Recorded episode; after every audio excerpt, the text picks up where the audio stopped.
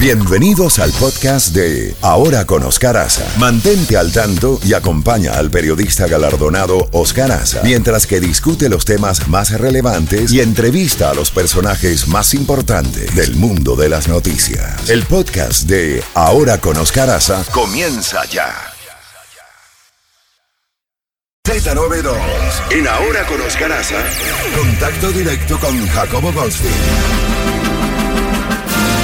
7 con 33 minutos. Bueno, ha llegado el momento de pasar con nuestro Jacobo Goldstein y como siempre con la bandeja llena de noticias. Jacobo, buenos días. Buenos días, Luis. Eh, buenos días, Chefi. Buenos días también al infatigable. Déjenme decirles que la bandeja no solo está llena, sino que voy a necesitar varias bandejas más porque esto no se acaba. En primer lugar, me gustaría, Luis, eh, comenzar a discutir el tema de Brasil porque tenemos entendido que el, eh, Lula está a un paso de ir a dar a la cárcel y eso podría pues, poner fin a sus ambiciones para un tercer eh, periodo en la presidencia de esa importante nación sudamericana. Hemos estado viendo cómo han venido a través de diferentes tribunales eh, aceptando los cargos de corrupción en contra del exmandatario brasileño a un punto tal que está muy cerca de ir a la cárcel, pero tengo entendido, Luis, que todavía tiene un equipo de abogados que están buscando alguna fórmula de dilatar, de ver y de, que todavía tenga eh, oportunidad de ser candidato a la presidencia. ¿Hay algo de eso? Así es. Bueno, eso puede cambiar y déjame decirte, Jacobo, que quiero invitar también al infatigable Hernán, que está aquí al ladito de nosotros, y es lo que él estaba explicándonos a nosotros, que esto puede cambiar. Es así, Hernán, ¿no? Así es. todavía pudieran dilatarlo, pero no, no quedan claros los pasos que pudieran seguir en el equipo de abogados. ¿no? Así es. O, sea, pero técnicamente hablando no está fuera de combate. Está a un paso de la cárcel y de quedarse fuera de la candidatura. Está a un paso, pero técnicamente no lo está oficialmente. Ok, de acuerdo. Bueno, eso se parece un poco a las sanciones eh, que Estados Unidos, los aranceles que el presidente Donald Trump ha decretado contra China porque no entra en vigencia hasta dentro de seis meses.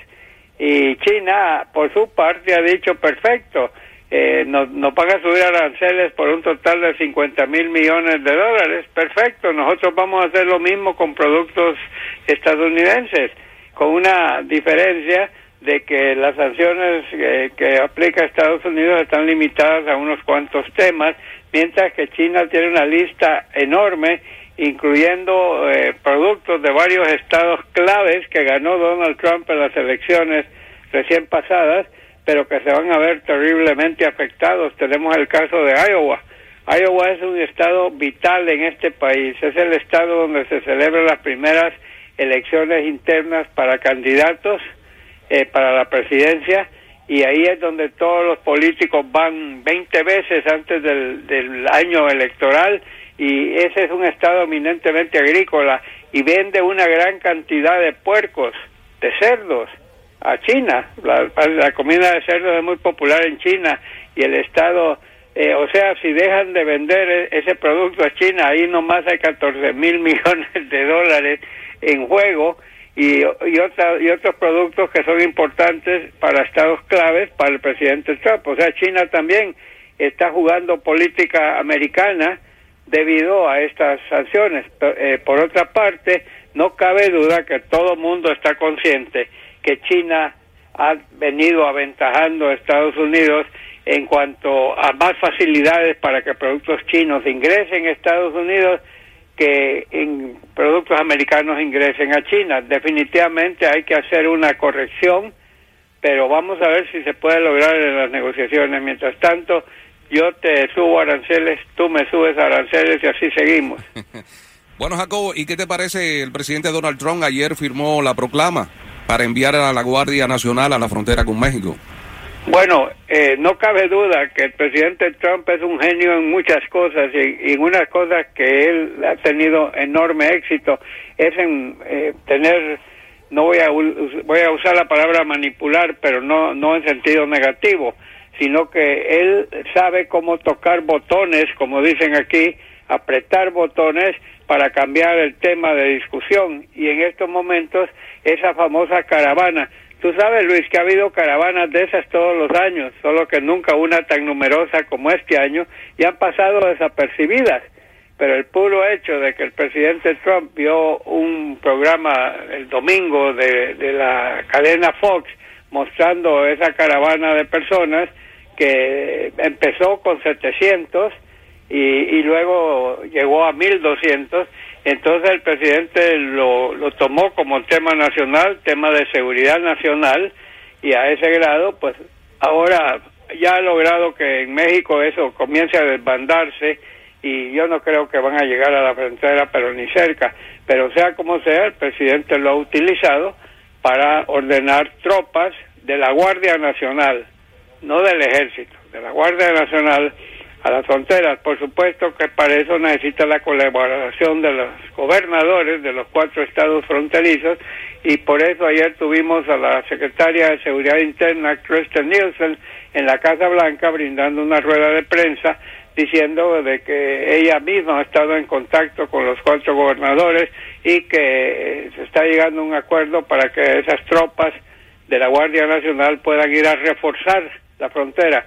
Y hay una cosa muy curiosa, eh, por ley ellos no pueden arrestar a gente, pero sí pueden ayudarle a todos los guardias fronterizos a llevar a cabo arrestos, pero ellos personalmente no pueden arrestar. Pero no cabe duda que la presencia de ellos es, se agrega y le hace verse muy bien al presidente con sus seguidores, con los que creen firmemente en la protección total de la frontera y en el muro que él quiere construir, que por cierto la secretaria Nielsen Ayer dijo que ya se ha comenzado a construir ese muro con los eh, recursos que le fueron aprobados en el presupuesto federal, que no es eh, lo que él esperaba o lo que él quisiera, pero por lo menos están empezando la construcción del muro. Tú sabes, Jacobo, que ayer un, un senador de el senador de Illinois eh, viajó a Venezuela en el momento en que aumenta la presión sobre el presidente Nicolás Maduro para que liberen a un hombre de Utah encarcelado desde hace dos años allá en Venezuela. Bueno, y, sabremos si tendrá éxito o mm. no. Sabremos, ¿no? Porque negociar con Maduro no es fácil. Bueno, y hablando de Maduro, quiero preguntarte a ti, Luis, eh, la cumbre de las Américas se inicia en ocho días. Así es. Se inicia el 13 de este mes tenemos entendido que va a viajar el presidente Trump, que van a viajar los presidentes de América, que inclusive va a viajar el presidente de Cuba, Castro, ¿no? Sí. Pero la pregunta es, ¿qué va a hacer Nicolás Maduro? Porque él ha sido desinvitado. Yo no, yo pienso que él no va a poder entrar, porque si no tiene invitación, no creo que va a entrar ahí porque llegue. Oye, ¿y qué tal si lo recoge Raúl Castro en su avión o, ah. Daniel Ortega? o el mismo el mismo presidente de Bolivia, Evo Morales, y, llega con él en su avión, ¿qué pasaría? Me imagino que Perú está preparado para eso. Pero no lo podemos descartar que podría ocurrir, ¿verdad? Así es, es verdad. Bueno. Viste un punto bastante claro ahí. Sí, bueno, definitivamente. Y vamos a ver también que eh, otras cosas que están ocurriendo en este país. Eh, estamos hablando también de Rusia.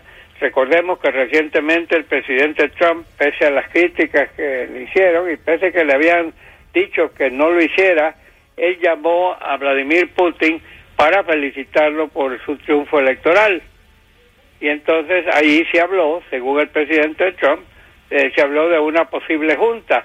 Eh, y Rusia fue la que dio la noticia de que el presidente Trump había invitado a Vladimir Putin a que venga y que esa reunión se lleve a cabo en la Casa Blanca.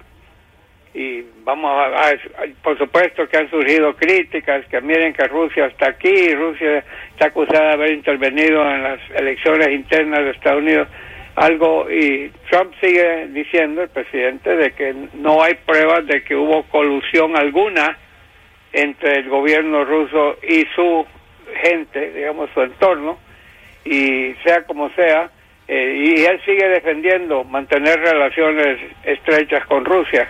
Y hay mucha gente que está de acuerdo con él, con ello, y hay muchos que no están de acuerdo. Pero dato curioso, el presidente de Rusia, Vladimir Putin, ha estado visitando Turquía, donde el presidente Recep Tayyip Erdogan se han vuelto grandes aliados y ahora ha surgido la noticia de que Rusia va a colaborar eh, con eh, Turquía para que Turquía tenga, eh, digamos, armas nucleares o, o programas nucleares. No estoy muy convencido, pero parece ser que eso está causando revuelo en el Medio Oriente. Eh, recordemos que a países como Arabia Saudita y Egipto y otros países de la región no les cae nada en gracia que Irán va a tener eventualmente armas nucleares y Arabia Saudita ya anunció de que ellos también estarían contemplando tener armas nucleares eh, si es que Irán va, va a tenerlos también. Y hablando de, de Egipto, el presidente Trump también llamó a Egipto a felicitar al, al presidente al-Sisi, eh, que ha salido reelecto con más del 99% del voto nacional. Y hay un movimiento en Turquía que está buscando formas de cómo prolongar su estadía en el poder o hacerlo vitalicio, no sé qué, porque eh, para ellos al-Sisi llegó cuando la hermandad musulmana estaba cobrando fuerza y llevando a Egipto nuevamente a las leyes antiguas de Sharia y, y, y yéndose totalmente al lado radical y entonces cuando al-Sisi dio el golpe siendo jefe de las Fuerzas Armadas, eh, mucha gente lo tomó como que salvó a la patria.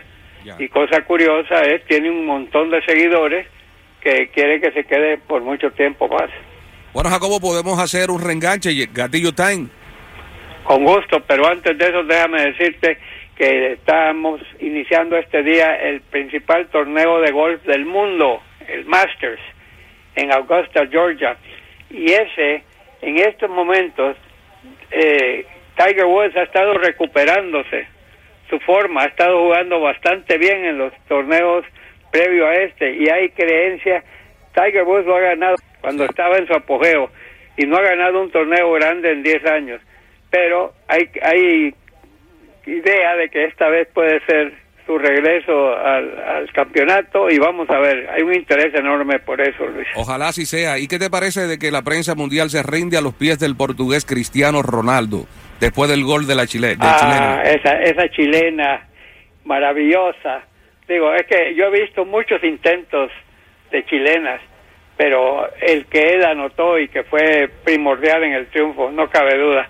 No, Ronaldo es un gran jugador, yo simplemente creo que Messi es mejor pero porque porque Cristiano es muy bueno en el ataque, pocos como él, pero Messi es un tipo que igual te funciona en la media cancha, te funciona también a veces defensivo y ciertamente eh, es el alma del equipo del Barcelona. Cuando él no juega es otro Barcelona y sin embargo el Real Madrid cuando no juega Ronaldo no es que no sea, siga siendo un gran equipo pero no cabe duda que esas dos son las grandes figuras del fútbol soccer de nuestro tiempo. Así es. ¿El reenganche que ahora viene, Jacobo? Bueno, ¿qué te parece a, a las eh, ocho y media, ocho treinta y cinco, porque me van a llamar de Honduras? No hay problema. Reenganche a las ocho y treinta y cinco. tu llamada, Luis. Un abrazo, Saludos. Jacobo. Buen día. Igual. Música, música,